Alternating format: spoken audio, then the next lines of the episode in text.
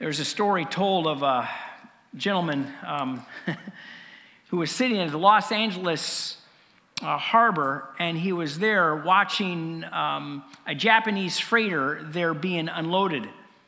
And each container uh, that was being unloaded had uh, handling instructions, like you would expect. Um, stamped on the side of those containers, uh, put there in big, bold black letters, both in Japanese and in English. But evidently, something was lost in translation because what this gentleman saw that was printed in English simply said this um, If this side is up, this container is upside down. uh, yeah, when I read that story, I thought, you know, how oftentimes do we recognize if our lives are upside down? For us as Christians, uh, the question might be what are those undeniable marks that as Christians we are living right side up? I want to invite you to turn with me to 1 John this morning. We continue our study here. Um, we've uh, titled this series Going Deeper, and we're looking at 1 John. You'll find 1 John near the end of your Bible. It's the first of three uh, little letters that John wrote. Um, and if you recall from last week, as we talked about this, as we introduced this series, uh, John was one of uh, Jesus' inner circle. He was uh, one of Jesus' apostles. Um, and he walked with Jesus. I mean, he talked with Jesus, he hung out with Jesus, he touched Jesus. Um, and that's important for us to understand. In fact, John makes sure we understand it in the first four verses of, of 1 John. It's important because, see, most of the readers of First John um, would not have had that personal encounter w- with Jesus. Um, I mean, Jesus had lived some 60 plus years uh, before this letter was, was written. Um, and so the recipients, you know, they would never have uh, encountered Jesus. They, they would have been two or three generations removed from the historical uh, Jesus. And so they're asking uh, similar questions to what second, third generation Christians might be asking today. How do I know if, if Jesus was real? How do I know if Jesus was really God in flesh? I mean, how do I know that those stories that were, were written down there in the Gospels, that they're just not just made up, you know? What is it they were asking uh, it, that makes my Christianity real? Is it because I go to church? Is it because I have a, you know, a big old Bible sitting on my desk? Is it because I, I, I live in the United States? Does that make me a Christian? in 2020, a survey was done by Pew Research Center that came out and said 65% of adults in the United States identified themselves as Christians. But what's the proof? I mean, what are the un- undeniable marks of uh, being right side up, you know? Being a Christian. Have you ever watched the Antique Roadshow? You know, it's on PBS. Um, you know, my wife and I enjoy watching that show every once in a while. And that show, you, will find the, the appraiser wants to, if they want to authenticate a, a piece of property, what she may do um, is, is look for markings on the bottom of the, the vase or the piece of furniture. She's concerned with the style. She's concerned with the colors. She's concerned with the materials that are used.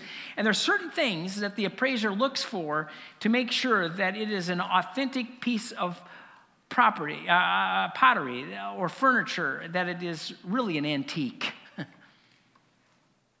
One of the marks that John looks for um, to authenticate whether or not we are truly Christ followers is if we are walking in the light. Look with me, 1 John chapter 1 verse 5. This is the message we have heard from him and proclaimed to you that God is light and in him is no darkness at all. If we say we have fellowship with him while we walk in darkness, we lie and do not practice the truth. But if we walk in the light, as he is in the light, we have fellowship with one another, and the blood of Jesus, his son, cleanses us from all sin. Now, John here, what he does is he start off with this foundational truth that God is light.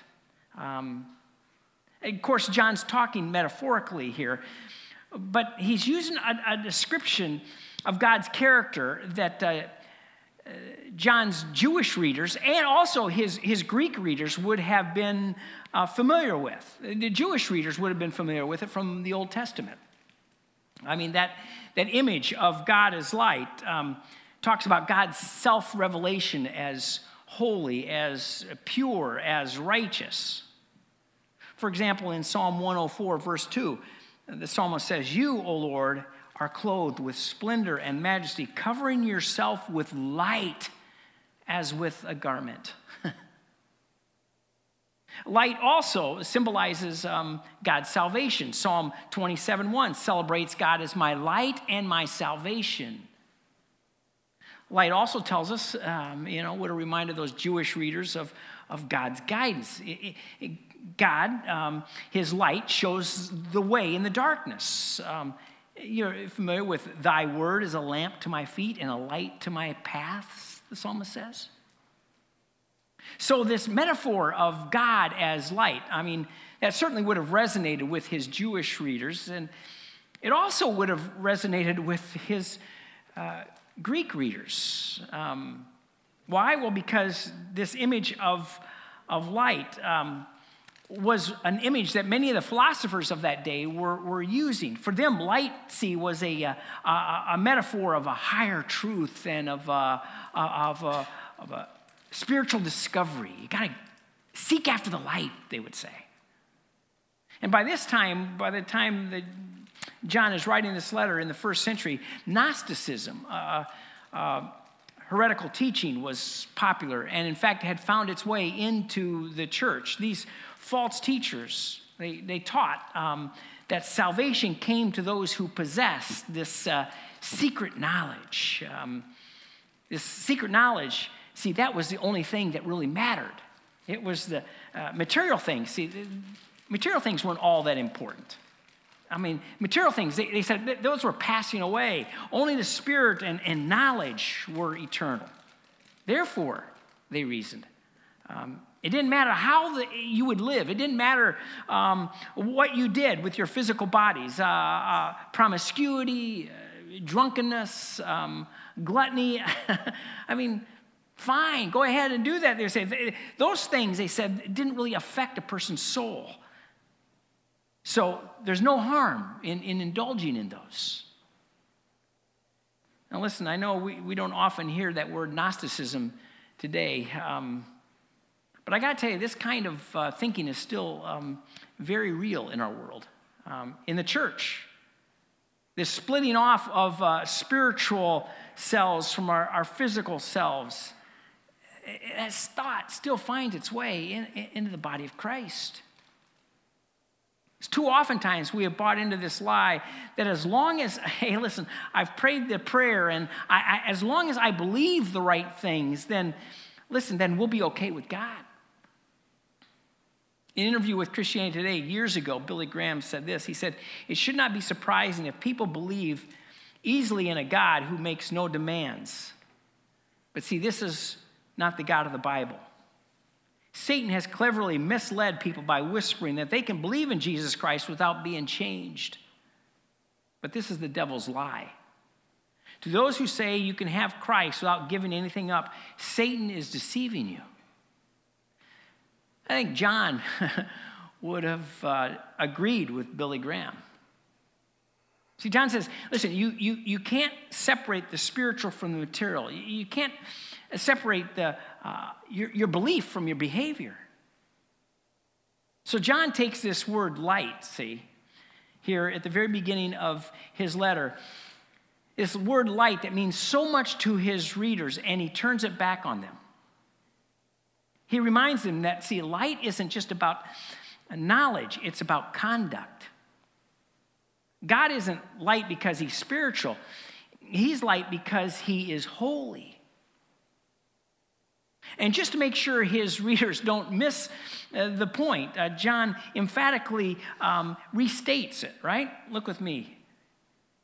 This is a message we have heard from him and proclaimed to you that God is light. And in him, look at this, in him there is no darkness at all. Um, he's saying God's pure light. He, he's not diluted at, at all um, with evil or, or hatred or untruth. No, light and darkness, he says, they, they don't mix. you don't go together. And just make sure, um, he makes this point. He, he says, look with me at verse 6. He says, If we say we have fellowship with him while we walk in darkness, we lie and do not practice the truth. He's saying, Hey, listen, um, it, as incompatible as light and darkness is in God, it is also that same way in, in, in a Christian.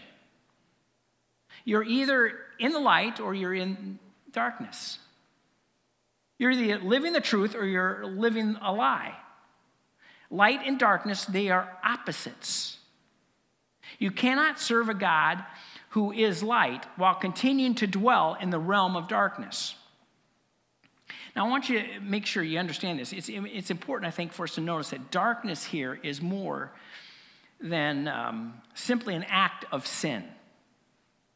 It's the realm that opposes and is hostile to God. That's what darkness is. John never says, Let there be uh, no darkness in you, as if he were saying, Hey, um, true Christians never sin. That's not what he was saying. Darkness and light are realities that are greater and outside of us, each making their competing claim to us in our lives.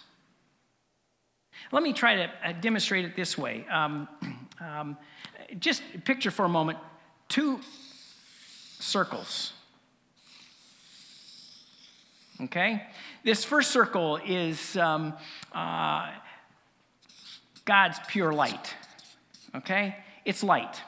And in, in, in this realm, in this circle of light, you, you don't find any uh, uh, falsehoods or impurities or, or sin in, in, in this one.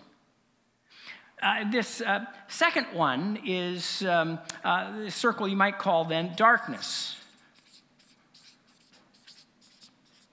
In, in, this uh, sphere, you'll find, um, uh, you know, that falsehoods and you'll find uh, um, impurities, you'll find um, lies, untruth. Um, now, I want you to notice here, th- there's nothing in common. The two don't share anything in common together, do they? Um, if I had a bigger sheet, I'd, I'd draw them further apart uh, because light and darkness have, have nothing in common. God has no fellowship with darkness, zero, nada, zip. um, there is no evil, no hatred, um, no untruth at all in him. God is pure light. Um, you see, John here, he is sharing with us this truth that God is light, that God is pure light. That's where he starts here. But then he wants to take it beyond this because this truth that God is light comes with a couple of different implications for us. First of all, if you want to know if you're a Christian, John says, if you want to understand, if you want to really test this, then do your faith. Look with me again at verse 6. Look what he says here. If we say we have fellowship with him while we walk in darkness, we lie and do not practice the truth.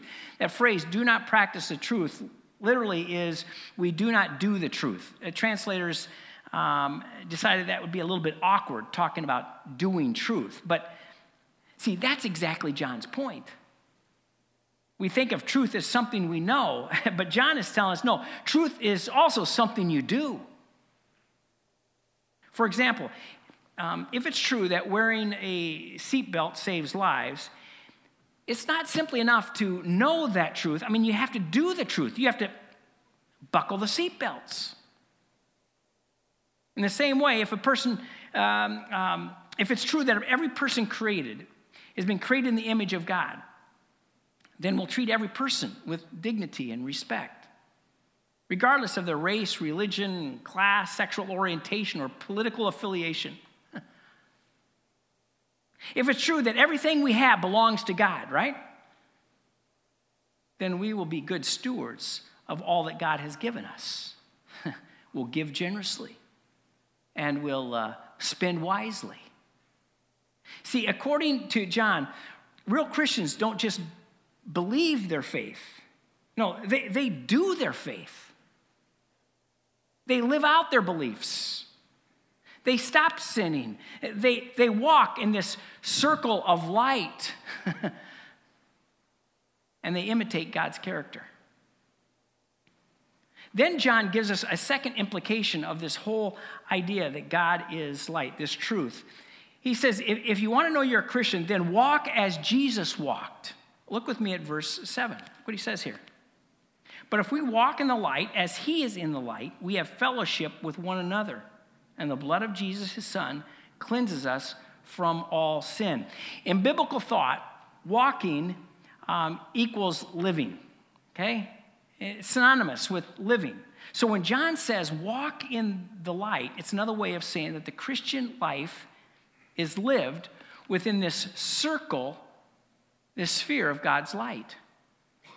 To walk in the light means to shape one's whole being, all of one's actions and decisions and thoughts and beliefs by the standard of God, who is light. And the commitment John seeks is that as we walk in the light, we'll focus more closely on the, the center here, the center of the circle, who is Christ, who is God, and learn to live in conformity with the center of that circle. A few verses later, look with me. Look what he says here.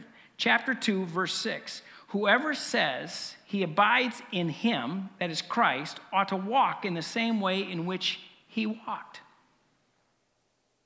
In other words, John is saying, listen, if you talk about Jesus on Sunday, then you should live like Jesus the rest of the week. What's that mean? We say, uh, what?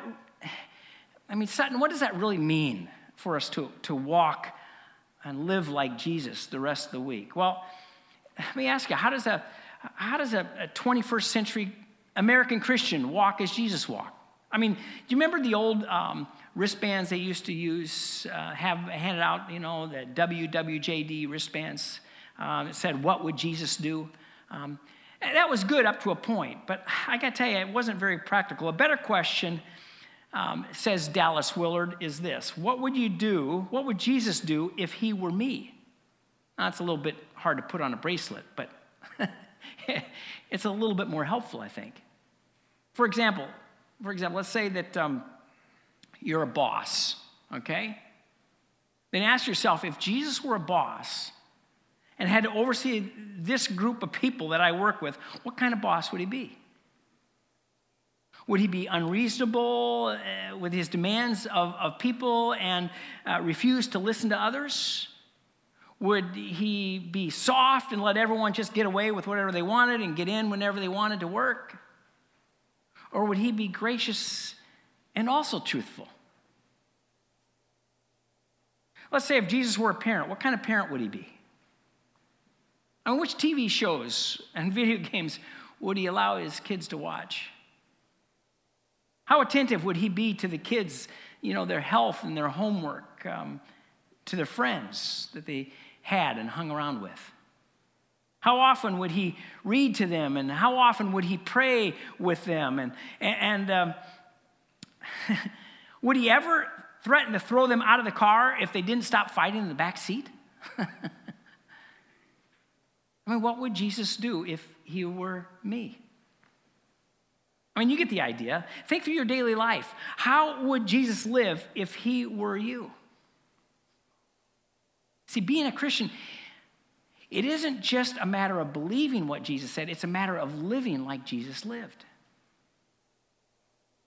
Now, it's certainly true that uh, knowing and doing go together. I mean, you can't, you can't know um, how Jesus would live your life if you don't know how he lived his life.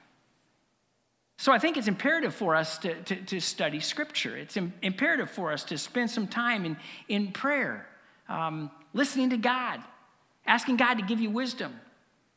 But listen, if that studying and, and, and that prayer never makes a difference in your living, you really aren't walking as Jesus walked. Again, I think it's important for us to notice here that John is not expecting perfection, okay? I mean, those who walk in light do indeed sin, but when they do, they recognize it and they confess it. And I got to tell you, Pastor Jay, he's going to speak on that next week, uh, you know, titled Deep Clean. John is not expecting perfection, but he is expecting progress. As we go deeper with God, as we walk in the light, and allow the light to shape us more and more, it will show up not only in our beliefs, but it will also show up in our behavior. We just don't take notes on Sunday and live differently on Monday. You know, you, you don't go back and you have your quiet time in the morning and then eh, without doing the right thing in the afternoon. Listen, I'd like to try another um, little uh, drawing if I could. Um, and um, this is a, a, something I've uh, used before as an illustration. Um, I, I got it from another uh, pastor, and I think it's very helpful. So I want to uh, use this again. Um, in this diagram, um, we try to diagram a person's spiritual journey. Oftentimes, we just draw a horizontal line, right? Uh, and, and we talk about the idea that on this side, if it's uh, no God. On this side, we might draw they know God. Okay? Um, here, the person on this side, the know, the know God, uh, they have nothing to do with God. Um, they're not close to God, they don't know God, they, they're opposed to God. On this side, the person is uh, completely uh, formed, um, you know, uh, uh, conform to God's will, to who Christ is. Christ has been formed in them. This is the, the God. They know God in a personal way, and, and He has been completely formed in them. Now, this is a, a progress along this, and we might call this a, uh, uh, you know, a, a doctrinal line here. So you might call this a, an axis, a doctrinal axis, a line here. And a person has you know God, but hopefully eventually we talk about them uh, growing to, to, to know God. They, get, they say, okay, God exists. They come to that place in their, in their uh, understanding. And then they come to the place where they say, oh, well, you know what? Uh, not only does God exist, but I believe in Jesus Christ. And they come to a place where they cross the line, right? We talked about that. We, hey, they've, they've crossed the line. But even after they've crossed the line, there's still more to go in order to get to that place where they're uh, completely formed um, in Christ.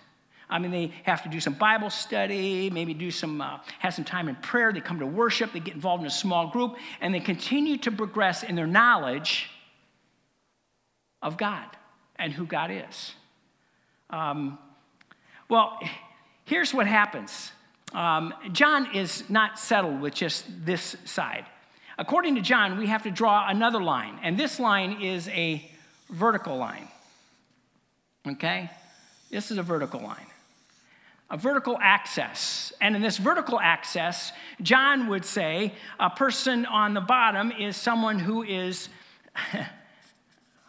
we're going to picture this this way sinful. A person up here on the top is holy okay? Person down here uh, habitually uh, sins and doesn't care if they sin. They, they, they just live that way. Person up here is, again, completely formed in Christ. They become holy, like, like Christ has become holy. Um, and so, this you might call is the ethical axis, okay? So, um, uh, what you have is a, a person, hopefully, uh, progressing this way as a Christian. They're uh, hopefully progressing up towards becoming more like Christ, right? Well, let's consider an example here. Um, uh, Jesus reminds us on the Sermon on the Mount um, that God's law says, do not commit adultery, okay? And so we could put adultery down here. If this, if, if this was if this was a, um, a, a sexual ethics um, axis. We put adultery down here. Um, I mean, it's, it's very likely if a person's a habitual adulterer, they aren't likely to be a Christian, right? But then Jesus says, But I tell you that anyone who looks at a woman lustfully has already committed adultery with her in his heart.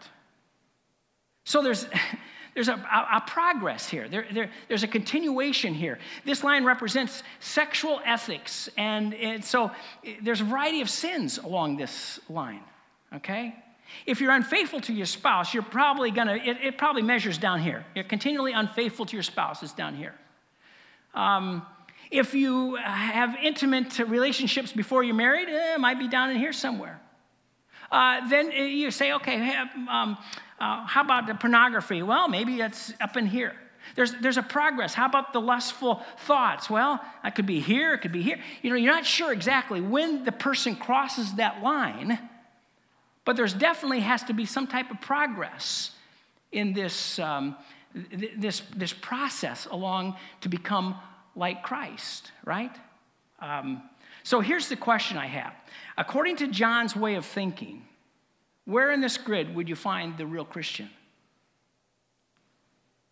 Here in the upper right hand corner, this, this grid, right?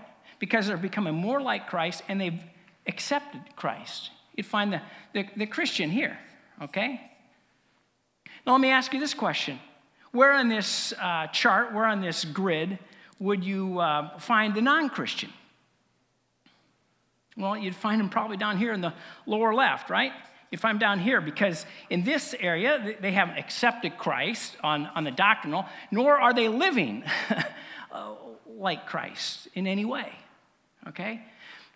Now, here's the question what do you do with the people that are living in these two quadrants? How about the person who's living over here? They haven't accepted Christ, but they're living pretty good lives. Well, you'd say, well, we'd say, well, if they haven't accepted Christ, uh, we'd say, no, they're not a Christian. Uh, at least we'd have to put a question mark there, right? But how about the person on this side? The person who says they've accepted Christ, but they're, they're not living a life that exhibits any Christ like living. I mean, at best, we'd have to put a question mark there, wouldn't we? Um, you know, according to John, a real Christian is located somewhere up in this quadrant, right? And it really doesn't matter necessarily where they are. What's most important than where they are is the fact that they are progressing, that they're moving to the right and they're moving up. Moving up and to the right. They're not only knowing more about God, but they're also becoming more like Christ in how they live. Um, it's having Christ formed in you. That's what we're talking about. Now, I don't know about you. Uh, that might not mean anything. It might not be significant for you to see it diagrammed out that way. But for me, it's a very helpful uh, type of process to understand the, the connection between belief and behavior. It reminds me as a Christian to pursue growth in both directions. And it reminds me as a pastor that taking people deeper isn't just about giving them more information, it's about life transformation. Now, let me give you a couple of cautions. Uh, you know about this uh, about this uh, chart here this diagram first caution is this only god knows where a person is on this grid okay i mean you can't i mean truthfully you can't capture the mystery of salvation you know on a 3M post it note, okay? you, you just, you're just not going to do that. Only God knows when a person really crosses this, this line, both this way and this way, both in their, in their understanding as well as in their behavior. And it's not always going to be evident to us. Second, I want to give you this word of caution. This test here, chart, is used is meant to use to evaluate ourselves, not anybody else. John didn't write this letter here to his readers so that they could point fingers at other people and pass judgment on them. He wrote it so that we would know whether or not we are truly a Christian and how we could experience that deeper walk in Christ. And that's John's take home idea for us today. It's simply this you know that you are walking deeper when you're Belief and your behavior are taking you closer to Christ. when your belief and behavior are taking you closer to Christ.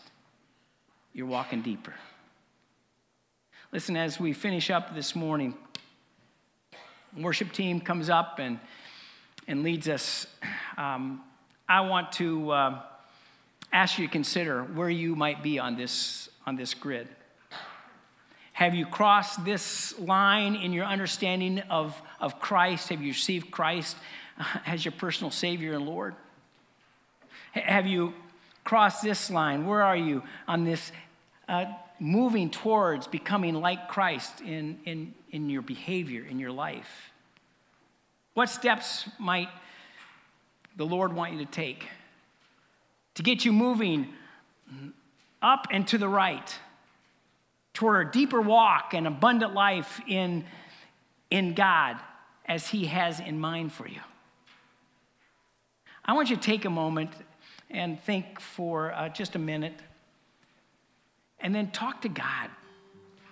Talk to God all about it. Because God's desire, I know, is to show us, each one of us, our hearts, and then to change us to become more like His Son, Jesus Christ.